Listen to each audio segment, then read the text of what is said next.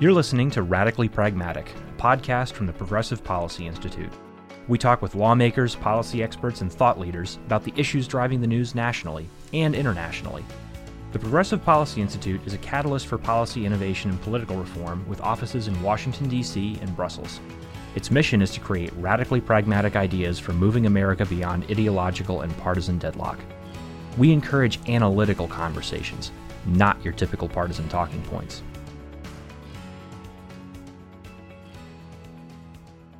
Hello, and welcome to Radically Pragmatic, a Progressive Policy Institute podcast.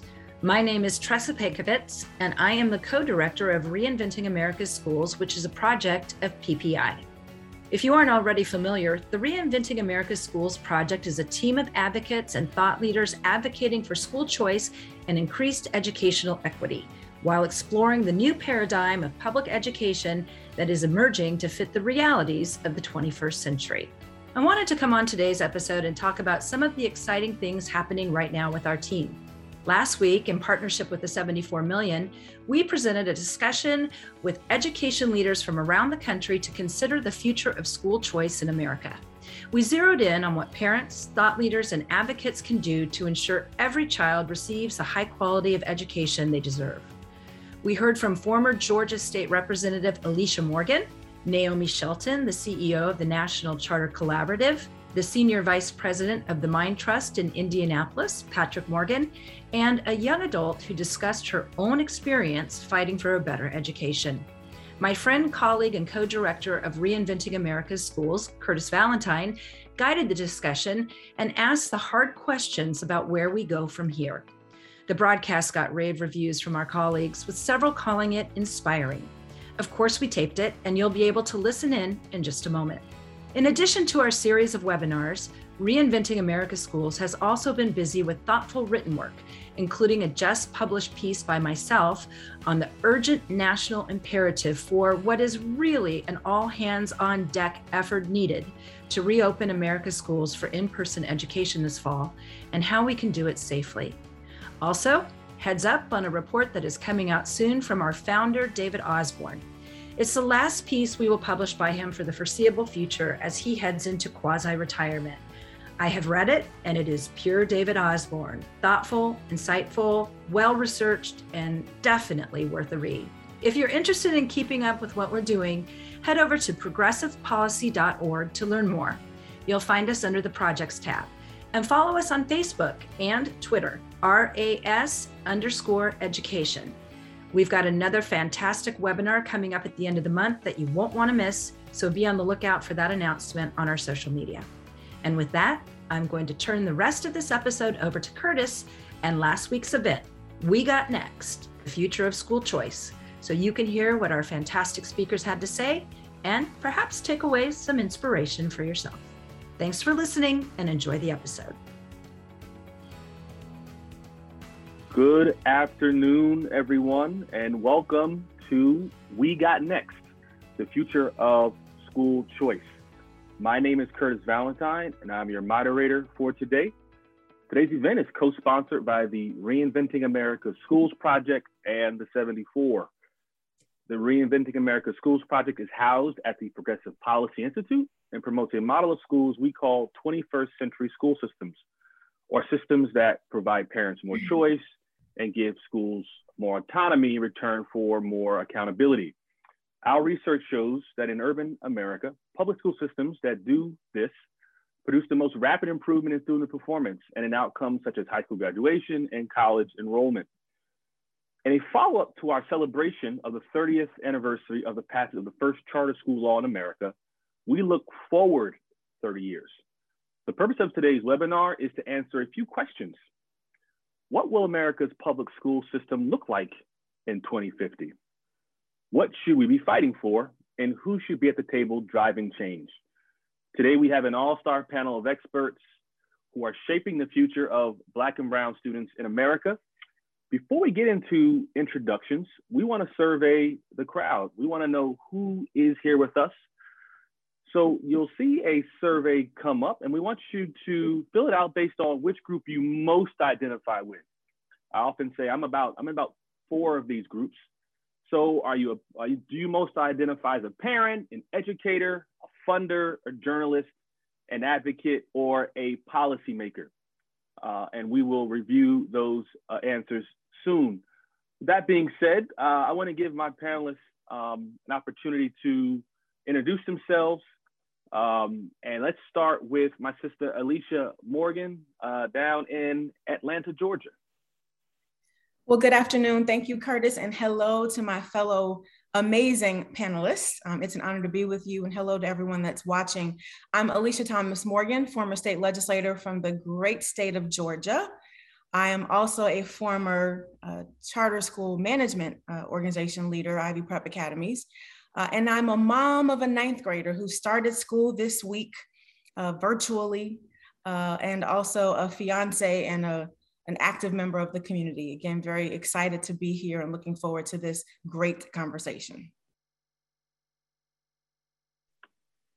Great. Um, Naomi Shelton, please introduce yourself. Well, good afternoon, Naomi Shelton. Uh, I am the CEO of the National Charter Collaborative.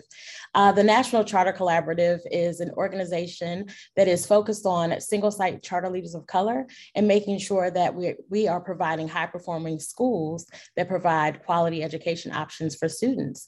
Uh, I also serve as a member of the DC Public Charter School Board, the authorizing body for schools here, charter schools here in DC. Uh, I'm a daughter, I am a friend, I am all of those things. And I am a non-native Washingtonian here in the uh, District of Columbia. Great, and glad you're here. Jada, Jada Bolar, tell us about yourself.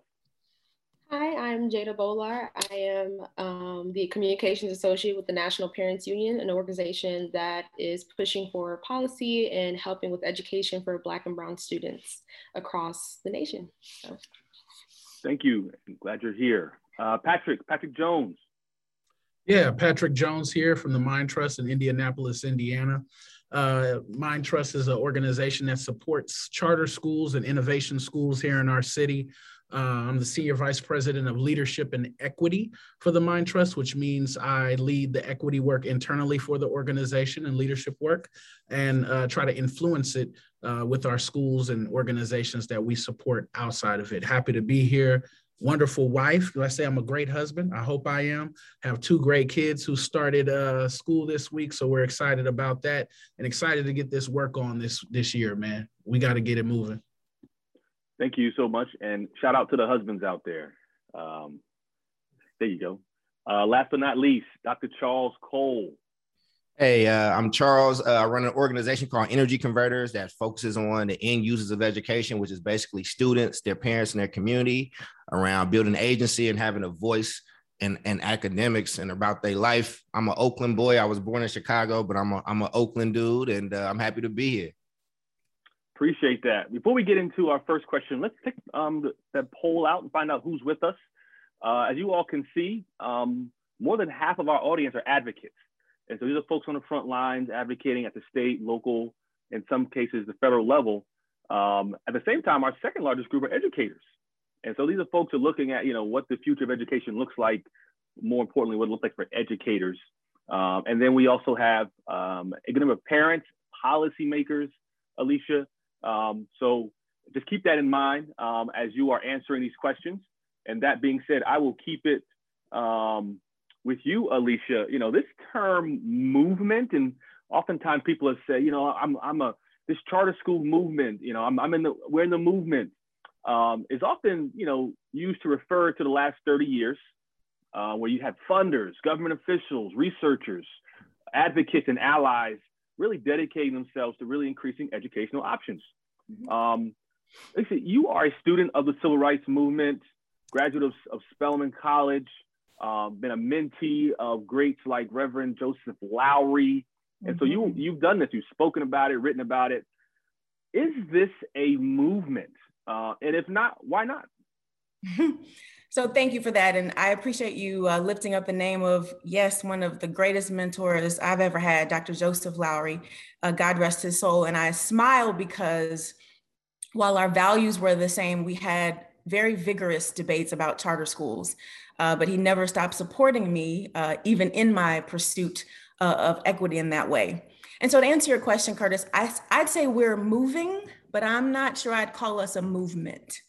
Uh, and the reason that I say that is we certainly have some similarities, right? We've got coalitions of people who believe in choice. Maybe they come to this issue for different reasons. Um, you know, it's about equity for some and leveling the playing field. Uh, for others, it might be about free market. Um, for some, it's about escaping schools that don't work or just finding a school that you know meets the needs of a child. And so, where all those things meet, you know, it's great that we can uh, move this forward. Uh, but I don't know if we speak with um, one sound voice. I don't know if we have a clear direction and a clear end goal when it comes to choice. And so I think that's part of why we're not yet a movement. Uh, I think also what makes us moving and not a movement is uh, we don't have the, the, the folks who are directly affected by this as the most significant part of the movement. And frankly, even if you look at the poll that was just taken, right, it's mostly us advocates. And I'm, I feel like I fit in so many of those categories, but it's the advocates who are out front, who understand this, who are doing it, but we don't see the number of parents that we need to see. And I would argue that we don't see the number of young people. Um, and any real movement, as we've seen across this world, young people have been at the forefront. And so I think there's a place for that. And then the final thing I would say, and I think this is really the most important, we don't lack, we lack the sense of urgency that we need that would have existed in other movements.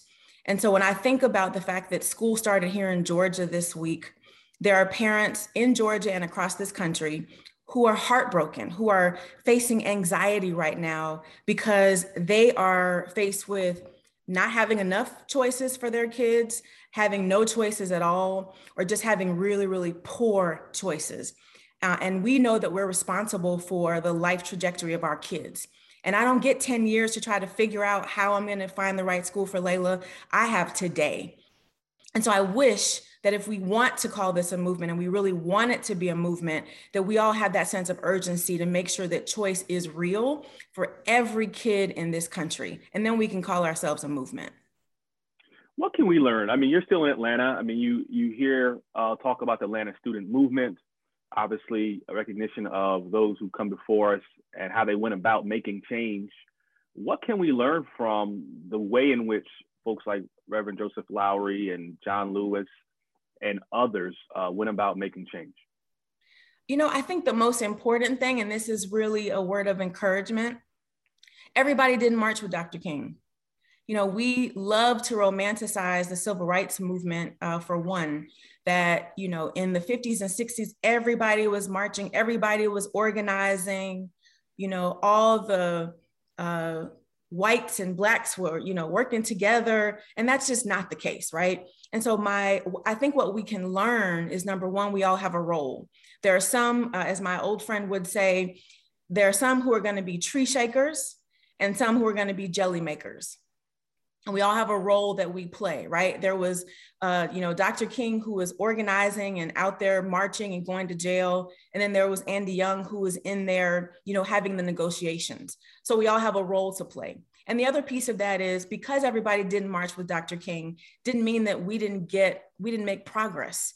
And so for those of us who are on the front lines or on the back lines or wherever we are in this move in this in this moving part right uh, that it's okay that everybody is not there, that we still have this imperative, right, to continue to work, continue to move forward. Um, you know, again, put those the, the parents and young people on the front lines, but don't get discouraged that not everybody shares you know our values or our sense of urgency but we have to keep moving because at the end of the day we're talking about the lives of children charles i want to come to you really quickly you and i have had conversations particularly you're in chicago you obviously connected to Oakland, two um, sort of spaces that were the center of, of, of movement, many ways post civil rights. You've talked about, you know, how close you grew up to folks, you know, like um, Fred Hampton.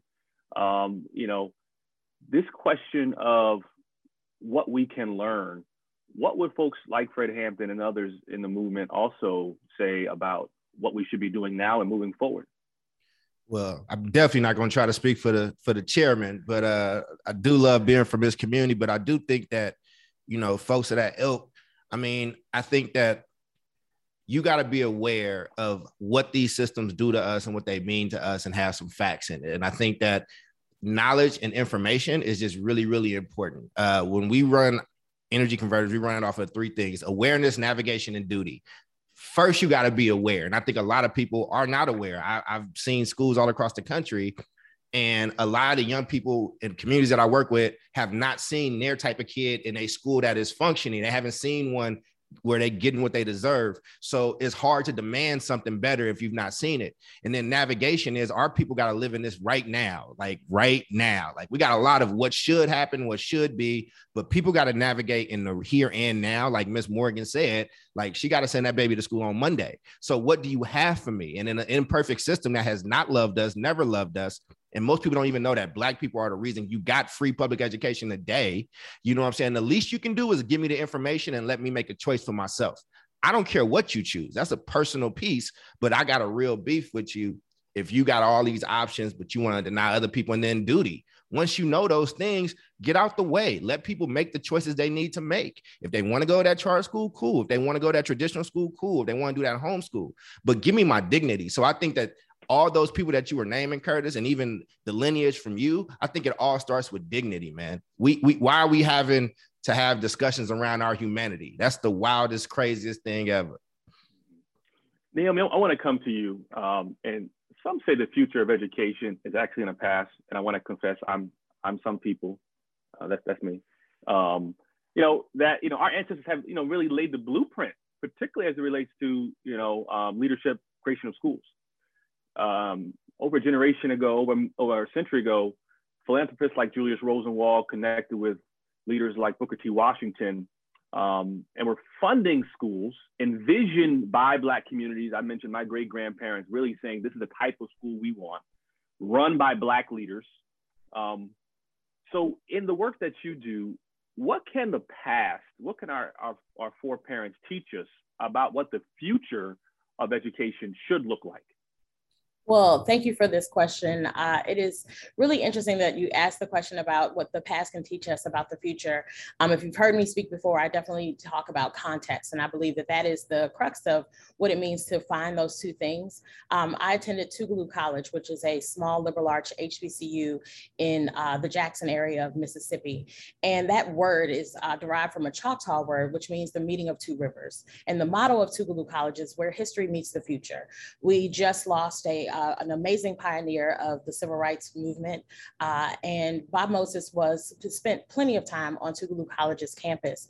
And what I know to be true about the time that was spent between the Tougaloo Nine uh, that uh, went and did a sit-in in Jackson, Mississippi, and what I know to be true about the, the students that I attended the college with and the students there today, um, and the students that sit in the classrooms of the schools that the founders and leaders of uh, our network represent is that we have to know know what has happened before us to be able to improve and build upon. And by not knowing our history, we are deemed to repeat it. And so, what I believe to be true, because of uh, being, again, a fourth generation graduate of Tougaloo College, and what I know to be true about learning from all of the practices, all of the great things that have come before us in this in the world of education, is that communities, specifically Black, Brown, and Indigenous communities, know what is what works for their students.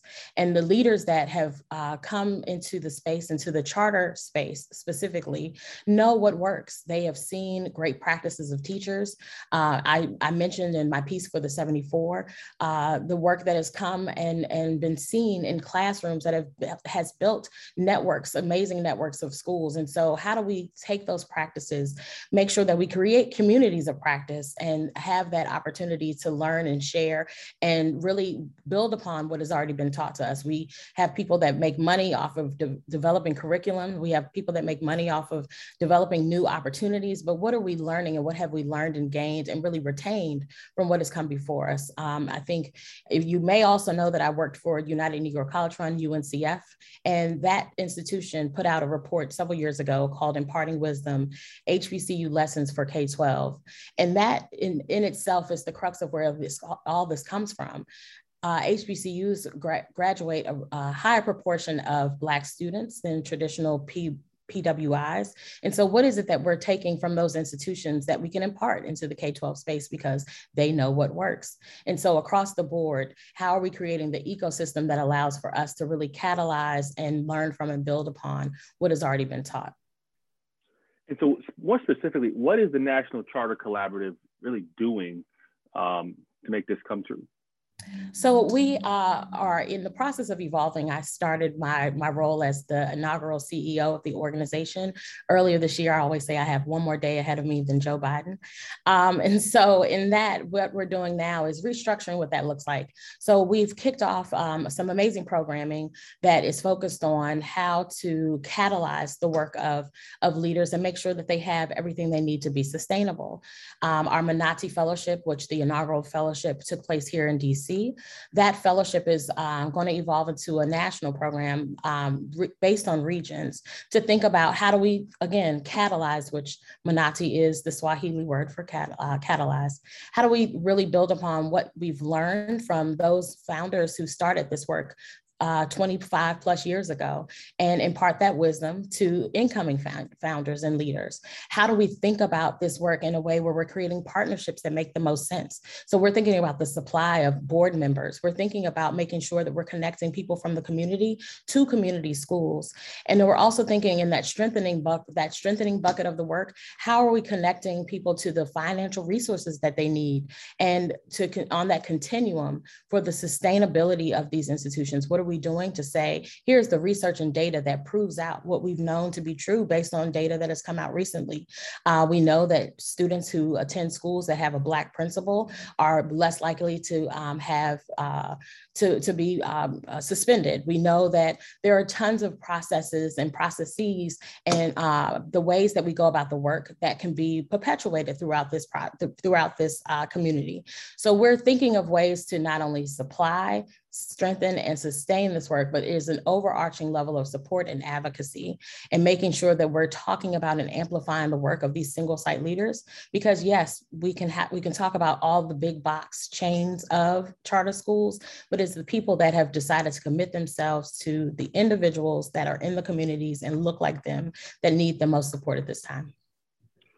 Before we move on, I just want to say a few names: Lagra Newman, uh, Margaret Fortune, Tasha James, we, we have to say the names of these women school founders um, who really put their neck out there uh, to really go through the process of starting a school. That's right. Um, Nina Gilbert. So Nina Gilbert. I would also want to call the, the, men that have done this work, right? So Tim King, I, we have some amazing school leaders here in DC. Um, so if you want to look up the social justice school, Myron Long just started that school here and had to open in the middle of a pandemic. We have seen tons of opportunities that have been taken, but we've also seen where disproportionately school leaders and schools of, that are led by people of color are disproportionately closed. Over 75% of the schools that have closed here in DC over the last 25 years have been schools led by people of color. And that is not always because of academic reasons. That is because of the lack of financial support. And uh, Alicia and I have talked about this at length, that it is not solely the idea of people not having the ability to do the work, it is the support right? It is to make sure that people have all that they need across the board because they don't have a central office. There is no one thinking about those other things.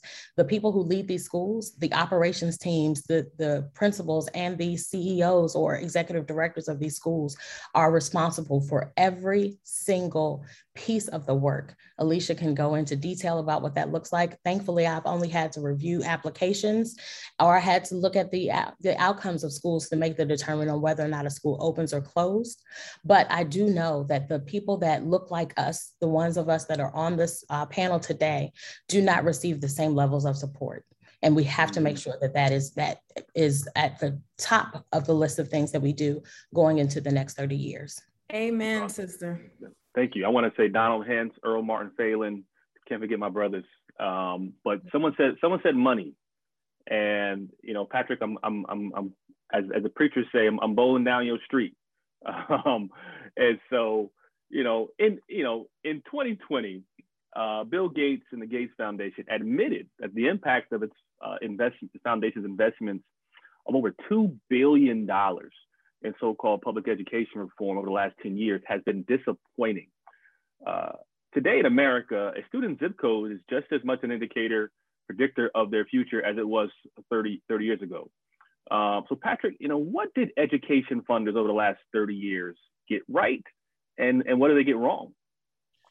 I think first up, want to applaud Bill Gates. Not too many times you can applaud a billionaire by saying it, you know, it, it was it was negligible at best and saying whether or not this works. I think one of the best things that we can do as a reform community is critique our own work. And I think that will be our undoing unless we start to do that.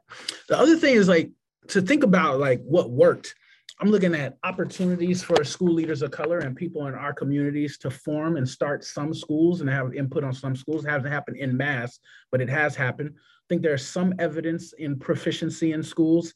I think also there has been the biggest impact is there's been a reimagining of what education can be. And we didn't really see that in the same way. It happened in some ways before the reform movement, but it's happening a lot more now. What did not work? There's a lot of that the thievery of our ideas, Harriet Ball, Marva Collins, Joe Clark, Jaime Escalante, Geneva Gay, when we look at everything that they brought to the table before the reform movement has been stolen, has been put into books, has been attributed to other people that did that those methods did not belong to. That's problematic. I think uh, Naomi called this out, lower funding and philanthropy for school leaders of color.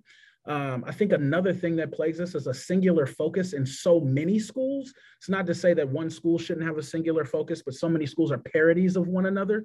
Um, and then one thing I'm really passionate about is this idea, what I'm calling a limited idea of excellence. And so when we look at, you know, everybody's standards based, everybody's really focused. okay, we're going to hit this what the state is considering uh, exceptional for students. When the real reality of the situation is, if we go to some of the best schools in America, that standard is actually the lowest level kids are performing at. Um, I was a math counts coach at the school that I used to run uh, at Tindley and where I used to teach. Math counts is one of the highest levels of mathematics that you can do in middle school. When we look at the math Olympiad, we look at forensic debates, when we look at the Science Olympiad, that's what our kids should be doing. And every time I took a school to those championships, to those competitions, we would be the only Black school there.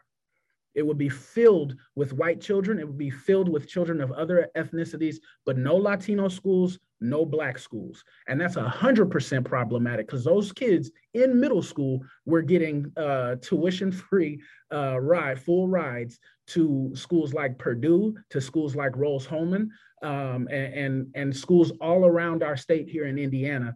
And that's without even completing one single year of high school from being in those programs.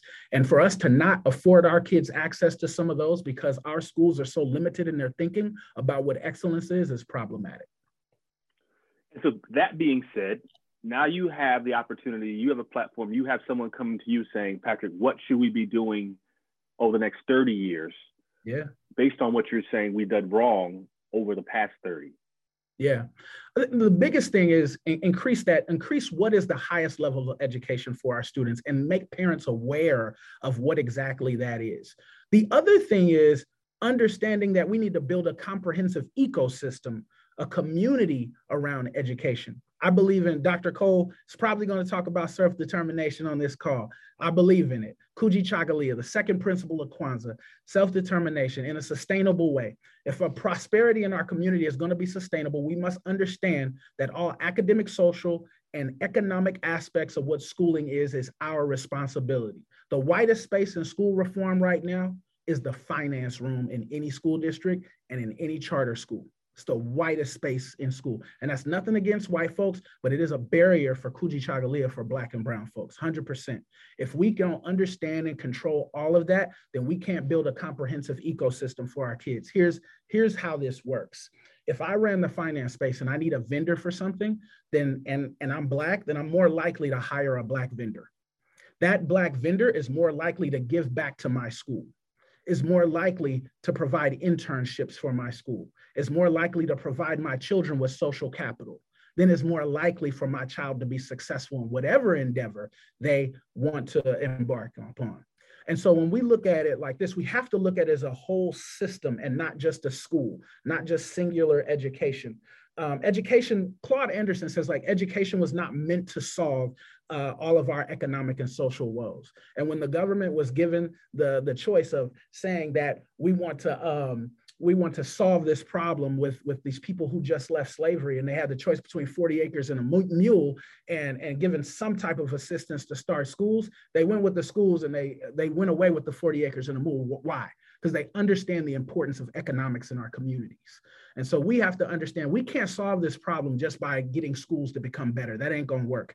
I've led tons of schools that have uh, pr- produced great uh, academic results for kids and have seen the same things that I grew up with from those schools where kids were performing on grade level to the clips of 85, 90%, and saw the same outcomes for the kids I was teaching with the kids I grew up with. What does that mean? That education is not the only thing we need to be focused on, but we can use ed- education as a platform to handle it as a multifaceted approach to really uplift our folks with the next phase of this movement. No, thank you, Patrick. And for those who are watching, I mean, what you're seeing is um, six individuals who are kind of sitting down at a kind of a virtual table, a table that we've that we, you know, we have set um, for ourselves uh, and this question of who's at the table is incredibly important. There's a little saying, if you're not at the table, you're on the menu. And for too long, we've not been at the table. And so this question of how we move forward is what we're going to address. But before we do that, uh, we want to poll the audience uh, once more. And this is an idea of sort of who's at the table uh, and who, who should have greater voice than they have now. And so not so much whether they should be at the table or not, because in some of the cases you'll see in the survey, uh, they're at the table. But the question is, how much voice do they have? And so, for those in the audience, please answer this question for us Who should have a greater voice in shaping what public education looks like 30 years from now? Is it parents, students, school leaders, researchers, journalists, funders, or public officials? Uh, many of you know, each of these groups has some voice at the local, state, and federal level. The question is who should have greater voice, and we'll check back in on the results of that. Charles, I want to come to you, uh, you know, to sort of stick with this theme. Uh, like where you stand depends on where you sit. You know, where how you feel about a particular issue depends on sort of your own circumstance and, and how the issue affects you, where you live, whether your children attend a, a mm-hmm. school that's serving them or not. You know, um, and so in the face of of those really leading um, the organizations driving school, so-called school choice and ed reform, have not necessarily reflected the faces that you see on this panel um, and within our, our Latinx community. Uh, and so, you know, how have those in leadership and their own, you know, uh, personal experiences impacted what we call school choice and what it looks like and how it's been achieved? Well, first off, I just want to say everybody went off. Patrick, you just you you that was that was dope, man. I can't wait to hear Jada. Um, first off, I, I think I think it's named poorly, which probably leads to who gets to be at the table and make some decisions. Instead of calling it school choice, it should be called parent choice. And I think that that just inherently, you know, puts power back where it is. I know what it means, and I think we know what it means here, but we've seen that term get bastardized and used against folks that's trying to actually do good things, man. But for me, you know, it always is going to be parents and students for me, and and from and, and I can't separate who I am and what I am and what I've been through in this system with what I feel. I lived in four shelters. Like I went to 11 elementary schools. Like my parents was dope fiends for a minute until they got clean. Like, and I had to navigate a lot of that stuff by myself. So when you say, you know, who eh, and nobody like valued like that navigation that led to becoming a doctor or figuring out these things or navigating this stuff but yet and still you letting people make decisions that can't even walk in these neighborhoods or are scared or afraid of these people. You have to give people their dignity and their agency back around this stuff. That don't mean they know everything. That don't mean they the end all be all or whatever but people need to be at the front of the table around their kids and around themselves as students you know what i mean? And i think you know i know NPU is doing some really good stuff around that and and and i'm and i just feel like listen man when you put when you raise somebody in a vulgar environment, you can't then be mad at them when they survive it and be vulgar. I'm a vulgar cat. I'm a grimy dude. And I had to be grimy to get to where I'm at, to stay where I'm at, to fight where I'm at. I'm always ready to fight. And sometimes you misfire on that, right? You know what I'm saying? And if you want to paint these parents that are trying their best to trying and asking for just a semblance of agency around where their kid can go, but then you demonize them and say they're not using the right words, they're not doing this, they're not doing that.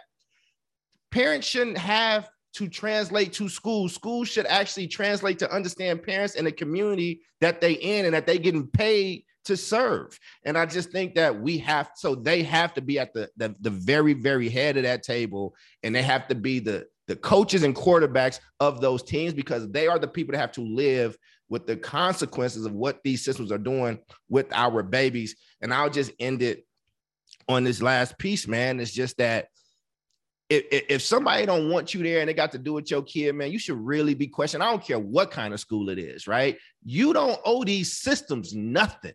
And I don't know, that's a that's a lie from the gates of hell for me. You don't owe these systems anything. They owe us. They're supposed to be educating our kids and they're supposed to be working with us. And if any system don't want to do that, then it's time to replace it. No, I mean, this is uh, an incredibly important topic. I mean, this is something, Charles, you work on daily. Uh, and many people, particularly, at, you know, where, where Jada is, we're going to come to you at the National Parents Union as, as really standing on.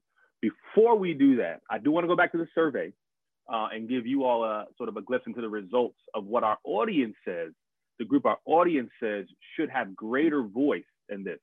And so they're saying, you know, moving forward, we need parents out front more so than ever.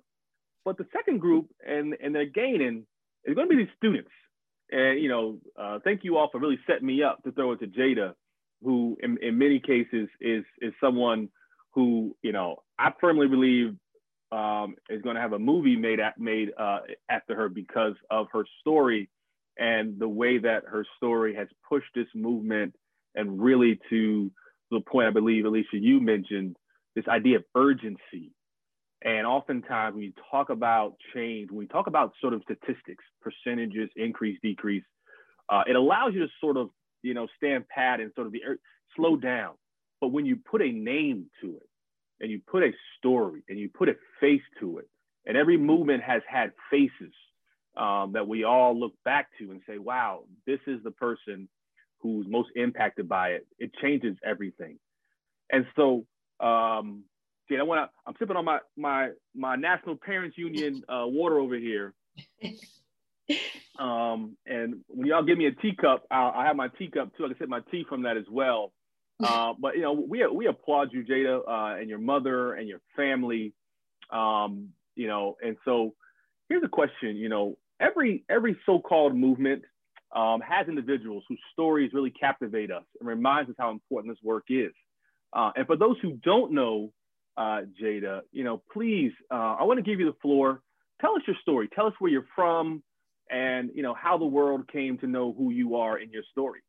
Yeah, so um, I'm Jada Bolar, the daughter of Kelly Williams Bolar. And Kelly Williams Bolar was the mother who was basically put on blast, essentially. Uh, she sent my sister and I to a school outside of our district, and she was prosecuted for that. Um, my mother did end up doing time, and to me, what that means is that okay i, I want to say really quickly though that she was they the judge did say i want to make an example out of her. And so to hear that and to hear that you're willing to do something and and demonize it when she was just trying to get a better education for my sister and i. Um, the school system that we were in prior to you know the school outside of our district was horrible if i'm being quite honest. When i ended up going to it was copley school district that uh, is the school district that was outside of where we actually lived. And when i was going there we had greenhouses we had computer labs we had every single we had a, a, a rock climbing wall all resources, pools, you know what I mean? Resources that I did not have in the inner city schools of Akron, Ohio. In Akron, Ohio, we had a, a, box with dirt, and that was our green, you know, our greenhouse. That was what we had. Like, you know, we didn't have all the resources that the other school did. And yes, it was predominantly white. But my mom, she was making a decision where she felt like she knew that this would be the best choice for my sister and I. And it was it it essentially originally did backfire, but honestly, set me up for the rest of my life because a lot of those lemons turned into lemonade. I got this amazing opportunity to work with the National Parents Union, who was a phenomenal organization that has been nothing but powerful, a powerhouse, honestly. The way they've just helped so many families and brought so much light to a lot of people with stories like mine. Um, Garcia. I can't remember his first name, but his name was Garcia, and he was going through something similar that me and my family went through. And so, with the blessing, I believe it turned into a blessing. I was able to rub elbows with so many people that have set me up for a career, for a career path. Uh, I wanted to do the best to make sure my mom's choice was not in vain. And so I went to, uh, we ended up going to private school. Someone paid for my education. Uh, an anonymous, anonymous donor from, I believe, like Canada, he owned a hockey team. And he reached out to my mom and said, I'm super um, moved by your story and i want to i want to help. I want you to make sure your daughter is continuing to get a better better education. Unfortunately my sister was too old at the time so um, they went ahead and sent me to a, a really nice private school but um, i have been blessed from it honestly and everything has really manifested itself into being something that is going to be in history books i believe personally. Um, when you have a situation like that it needs light shed on it excuse me. So that's I get choked up when I talk about. It, I'm sorry, but but yeah, I, I, respect my mom so much, and I hope I can be even a part of the woman that she is today. You know, we, we appreciate you, and um, you know, I'm, I'm aging myself, but you have aunties and uncles over here who got you. You need anything, you just let us know. Um, and oftentimes, people like Alicia and Charles and Naomi and I get told, you know, wait, wait, wait, and what I'll tell them is, you could tell me wait tell Jada to wait. Tell her sister to wait. Like, you know, they're in the school. You know, I got I got mine, we got our degrees. Yeah. You go to the school and you tell them to wait. Like that's that's the story. Yeah. But also you're unique from most historical figures because not only did you sort of come to light, but also you are working. Like you said, I'm gonna I'm gonna I'm going to jump in this uh, and and do this work. Um, yes. You saw the poll. People are saying we need students. You know, I'm yes. someone who studied movements from Soweto uprising all the way to the, to the movement all the way up until now. It were students at the forefront of all this. And so, what role should your generation play moving forward in shaping what public education looks like, do you think? One thing I noticed is that with my generation, social media is huge, right? So it's about bringing light, shedding light, having reach. Social media gives us reach, being able to again, like I said, shed light on situations that would have in the past been turned a deaf ear to. Having that platform, having a platform, being able to make your voice heard with social media. And honestly, I think that that's on our future. You know, we have the internet now, and now we have Facebook, Instagram, Snapchat, TikTok, especially TikTok, like bringing a voice to us, to my generation, and being able to reach further platforms that we wouldn't have been able to reach 20 years ago. Being able to have that that access is phenomenal and that's how we're going to be able to make changes. That's how we're going to be able to shift the paradigm essentially because we're going to be able to make known things that would have been swept under the rug in the past. Mm-hmm. no thank thank you for that. And again i mean you are uh, we're a family in this in this space and, and there's so many others we could call out um, but this is this is what it is, and we are here to support one another and definitely support you in anything you want to do um, moving forward. We're going to open it up to, to questions to the rest of the panel, but before we do that, again, one last question, audience. We, we don't let you uh, you know um, rest too much in between our questions because we have a lot of you know a lot more to go even in the next 20 minutes. And this is more so priorities of what folks like us and others should be doing over the next you know 30 some odd years uh, and that means funders, advocates, policymakers, parents, students. What should we be doing with our time moving forward? What should be the priority of school choice or parent choice, uh, whatever you want to call it, advocates moving forward? Should it be diversity in organizational leadership? Those who are running the organization, should they look more like the folks who they are, who are they, who they're endeavoring to support? Should we support minority-led charter schools like uh, Naomi talks about. Should we have more diversity in school board members? The work that Alicia is doing, uh, that I do. Should we, you know, should school boards, those who are policymakers, be more reflective of the students? Should we have more student leaders uh, like Jada? Should we give school leaders more autonomy to make decisions about hiring, um, about length of school day, about curriculum, things that we at PPI and, and uh, Reinventing America Schools really fight for, this autonomy at the school level. Should we have more universal enrollment that opens up um, opportunities for students to attend schools outside of their zip code, as I mentioned before, things that would have, you know, uh, that unfortunately, you know, Jada did not have access to.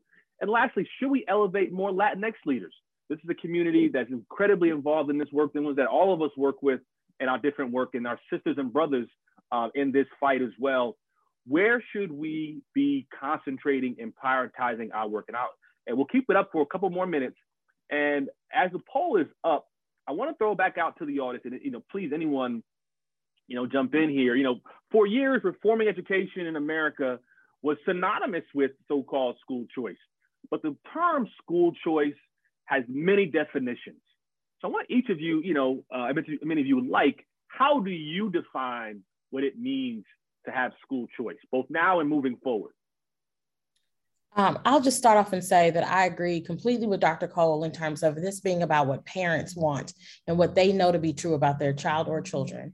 Um, at the end of the day, saying that uh, parents don't have a right to make those decisions is telling is, a, is very telling about the systems that those parents came from. If you do not trust your product, and I hate to use that terminology, if you don't trust the people that came out of your own school system to make the decisions about where their children should go to school, then that says more about the system than it does about those parents. So let's be clear like this has to be about creating a space and opportunity for parents to make the most valuable decision that they will make for their own children. And that is based on the experiences that they had, the experience they have in terms of how their communities have been served.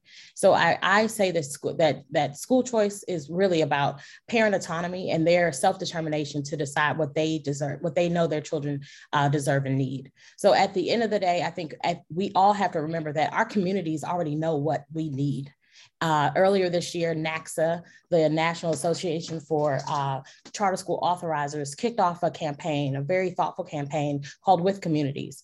And they, they want authorizers of charter schools to really understand the value of communities. So parents, stakeholders, elected officials of color, all of those people make up communities. So be it Latina, Latinx, be it uh, indigenous, all of those communities know what they need. And we need to tap into those communities to know what is best for the children of those communities. Uh, and so we know that there's some fresh thinking there. We know that the neighborhoods those students live in, they know what they do and don't, they, they, they deserve and what they are not getting getting. And so we need to have the investment in policy, practice, and people to see that reflected in schools. Um, and I want to jump into thank you, Naima, for saying that, uh, you know, talking about how parents know best. School choice for me, parent choice, it's personal. Um, my parents knew best when I was growing up in Miami that the, the neighborhood school that I was zoned to go to for elementary wasn't going to work for me. Uh, and so my parents enrolled me in a school that was closer to my dad's job, which happened, which happened to be much more diverse and helped me understand the world a lot better. Um, middle school, I went to a, a, performing arts magnet, and same thing for high school. And my uh, K through 12 educational experience uh, created the foundation for who I am today. And without that education, I would not be here and where and have done the things that I've done. And so for me, this is about equity. It's about access. It's about saying that in the most basic way, that parents know what's best for their children. I think about two calls that I've had in 24 hours. One from a, a, a, about a child who is enrolled in one school in one county, but mom is moving to a whole nother state. Dad is still staying in Georgia, and I had to give the painful news to that parent that the law says, as dumb as it is, that you can't transfer, you can't stay in this school because you live in a, district, a different county. In order to get that kind of permission, you got to get superintendents to agree. It's, it's almost an act of Congress. Another parent who has a, a, a black boy who is high performing, uh, and a, when she is advocating for her child to make sure that she's in a high performing teacher's classroom, the, the principal, a Black principal, by the way, said to her this week, Well, maybe you should just take him to a private school. And so it, it is agonizing to think about what parents deal with on a daily basis to just get a quality education for their child, whether it's removing them from a school that is poor performing, putting them in a school that celebrates their talents and their gifts, or just having options that meet the need of that child. My 14 year old daughter chose to be in virtual education this year, which for some parents was not even an option or on the radar, but for COVID. And so, you know, that's one good thing that came out of COVID is that we got a chance to really see what choice is really about. And so at the end of the day, um, this is personal for me, for parents across this country who agonize about where we're going to send our children. And if I can choose where to go to the doctor, what hamburger place I want to go to, you know, I don't understand why it is so difficult to simply choose where my child gets the most important thing to set them up for the rest of their lives. Yeah, and, and on to that, Alicia, that's that's amazing. And I, I, go through the same thing. I have a 13 year old son. He getting ready to go to high school next year, and uh, listen, that's a decision right there, and it's it's difficult, but I'm willing to go through it. And and like you said, as a parent, I have all the skills I need to figure out what's best for him, and he has all the input to tell me what's best for him as well.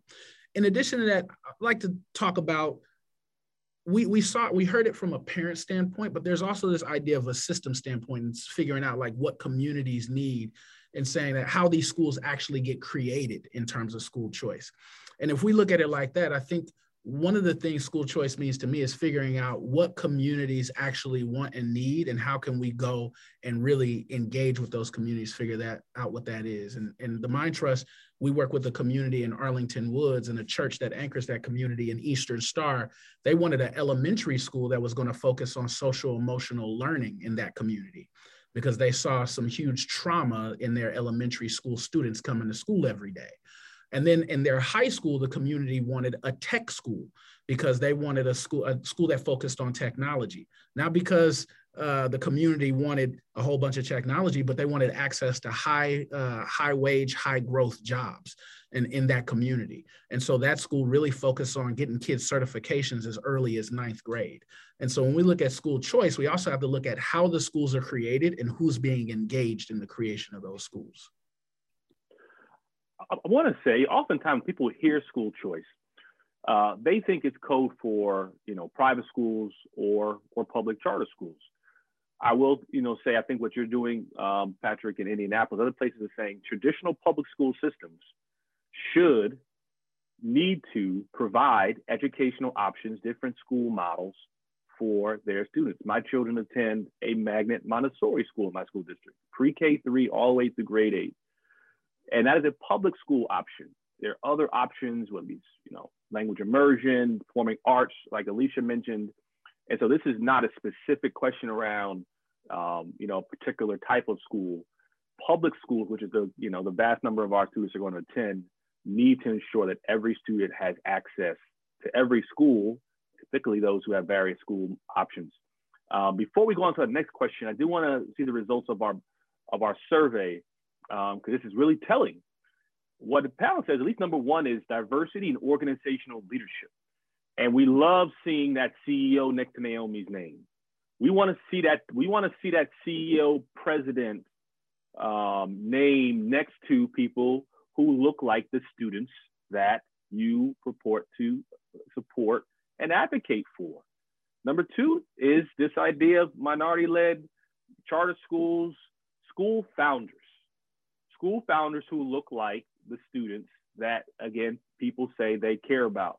And right there, number three is that universal enrollment, that idea that zip codes should not be predictors of people's future, and that parents like Jada's shouldn't have to make a decision about their own freedom and have to choose between their freedom or their children's success. Because I will tell you, I will go to jail for my babies. so I think we all will. Um, and so let's just keep that, you know, keep Amen, that real.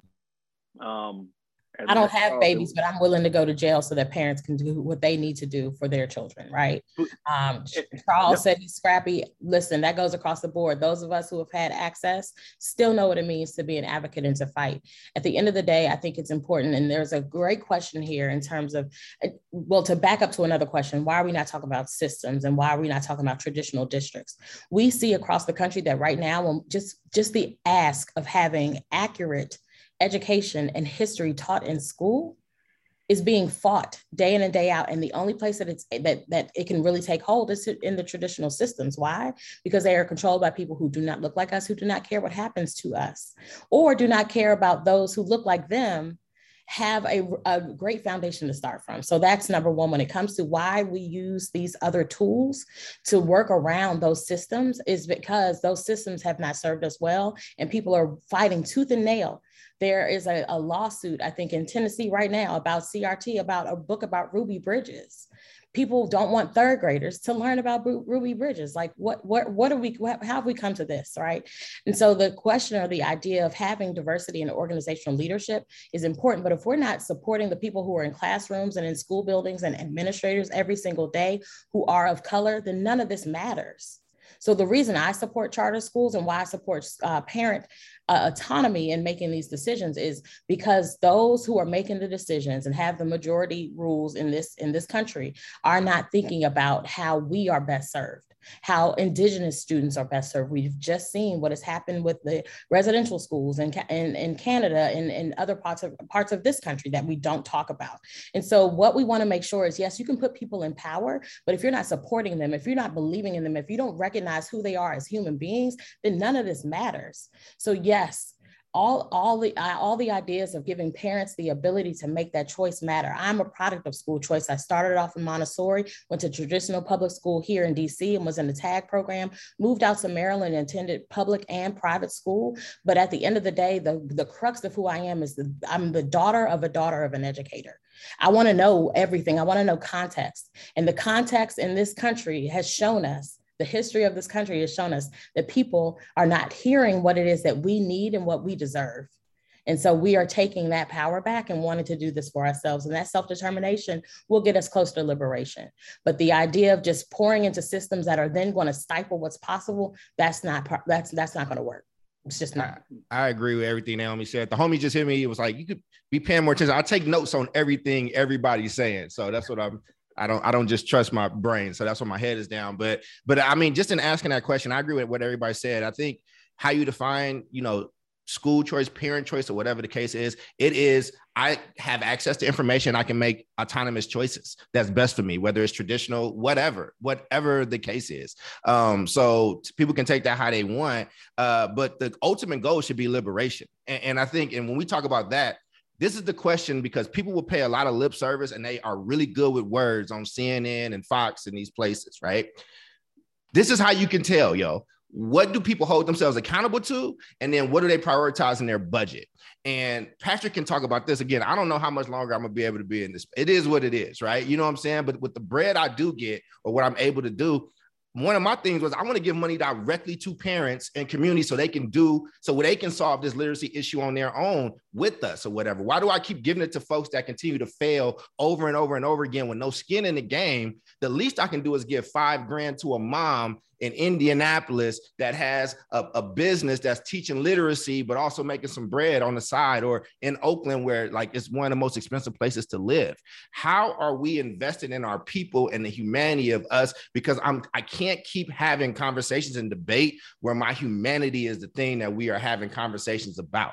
Like I, I can't do that. So school choice is, is a is a is a term that is politicized. And the last thing that we that I'll say about that man is you have to take the public political private. And every and what I mean by that is everybody's trying to get a sound clip. Everybody is trying to like blow up. Everybody, people don't tell you what they think no more. They look at Twitter and social media and see what the the knowledge uh the the, the knowledge uh you know market is saying, and then they tell you what they think. So good. I ain't I ain't gonna comment on everybody kids, but for mine, for my family, the people that I care about, this is what's best for kid A and kid B, and, and kid C might be different. Take that public private, I mean, that public political piece and make it private and let people live their life and do what's best for them. But stop telling black people they owe this system something when they built it, man. And, and, and if you don't know that history, you should read Education of Blacks in the South, where people fresh out of slavery, essentially with their churches and a little bit of philanthropy, built public education, and the farmers didn't even want it. And then they saw them black people being able to read. And they said, oh no, we want that. And they took it. Like, don't believe this narrative that black people don't care about education. And the reason why we go so hard on it is because we know the consequences for us are so much more dire than it is for other groups. I don't have eight safety nets under me. I can't just take a gap year. Like I have a very, very different life if I don't take out a hundred grand in loans and go to college and I do something else versus the my white friends that I grew up around that got to go and, and travel through Europe for two years before they decided to go back to school and end up working at their daddy's company. So if we're gonna have this conversation, let's have it. But you know, I'm gonna go back to my notes now. well, no, hold on, Patrick. Before, before, go ahead, go we ahead. have about five minutes, about five minutes left, and I want to get you all in on a final question as as we wrap up. And I'm I'm glad Naomi you said Ruby Bridges because to mm-hmm. me that's who Jada is to us. She's that Ruby Bridges, and if you learn much as you can about her, Jada, because she was that young person who really went through the fire for a lot of people to come behind her. Um, and so, and, and, guess what? Ruby Bridges is still a relatively young woman. like she's out. If you meet her, you'd be like, "Wow, this is." She is yeah. my mother's peer. She's she is exactly. You don't know. She's like our Mother's Day. So this this is not too far off. But as we wrap up, I want to start with you, uh, Ruby or Jada. Um, what are we not doing that we should be doing? And this is sort of a question of you know a lot of this work, and you know I like to use the word Alicia romanticize and romanticize this work. Uh, that you can do it and, and, and you're not going to lose any friends and, you know, um, you're going to be able to walk through this, you know, uh, unscathed. But we all have stories of really putting ourselves out there uh, and, and, getting a backlash from it because, but, but we understand it just is too important to, to, sit, to stand pat. And so I want to go around as we wrap up. Uh, Jada, what are we not doing that we should be doing uh, moving forward? Personally, I believe that we I, there's not specifically something I think we're not doing. I think we need to continue to step on toes. I think we need to continue to make people uncomfortable with the reality that we are not receiving quality in education. That's just period. I wouldn't, I shouldn't have had to see my mom go through all of that just to get me and my sister a better education. I shouldn't have had to be that student that people will point out and say, Hey, I know what your mom did. Hey, I seen your mom in the busted papers or anything that was just, like I said, demonized from her choice when it was the best thing she knew from me and my sister. I think we need to continue to push and make people uncomfortable. And if that means having backlash, it means that we're being heard. So it just keep pushing, in my opinion. Thank you so much. Naomi, what are we not doing that we should be doing moving forward? Listening to communities, right? Um, and I say this as an authorizer. I say this as someone who does the work as an advocate. I say this as someone who um, has lived in the same community for more than 20 years. Um, listen to the people who are the end users of your product. And I, again, hate using business terms, but listen to community. Community is parents, community is students, community is the, the stakeholders and the people who are, um, that have their ear to the ground, right? in those communities. Listen to them, do the work to support them. Uh, we know that investing in people directly, like Charles has said, makes all the difference. And being able to do that at a, a, you know, your budget reflecting what it is that people are asking for shows that you are listening to them. So to, to trust communities and double down on what it is that they know to be true. Thank you. Patrick, bro, what we got to do moving forward that we haven't done yet so far? Listen, first off, they better be lucky that we only trying to get Ruby Bridges in that school because we could be bringing Anthony T. Browder and Cheikh Anta Diop. I'm not playing. So the, the thing though, we really got to focus on is helping helping these organizations understand that we need to work with communities to use education to build infrastructure.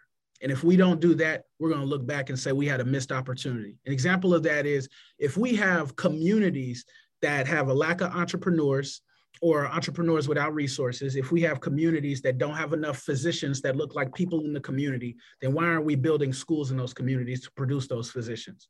And why aren't those schools nimble enough in about 10 years to change their focus to whatever else the community needs? And so when we look at it like that and we build infrastructure within our communities through the education system, then we provide communities with the infrastructure that they need to move forward without these organizations that so-called support them. Thank you. Charles, Dr. Cole. I mean, I just want to echo what they said. I think that, you know, I don't know how long we got to look at systems that haven't been working for us before we just start stop putting all of our eggs in those baskets. I think folks should look up the term invisible institutions, and I think we need to have booster shots along with pushing these schools to be better. So that's our our religious institution, that's our elders, that's our our CBOs that also get tax breaks to serve us. It's not going to just be this one thing by itself. Um, and, and so you know stop stop thinking that white ice is colder man. You have things in your community and around you that you need to utilize uh, and use it up before they steal it all and sell it back to you for more things that you can't even afford. Alicia if if uh jada's ruby um you know you're fannie lou hamer so you know bring bring it bring it home for us. Listen i am sick and tired of being sick and tired of liberals in the Democratic Party, and I am I consider myself to be a progressive, uh, being comfortable with the status quo, who are telling us that we should accept schools the way they are, just send your child to the school that they're zoned to go to, while they move into neighborhoods that have great schools or send their kids to private schools.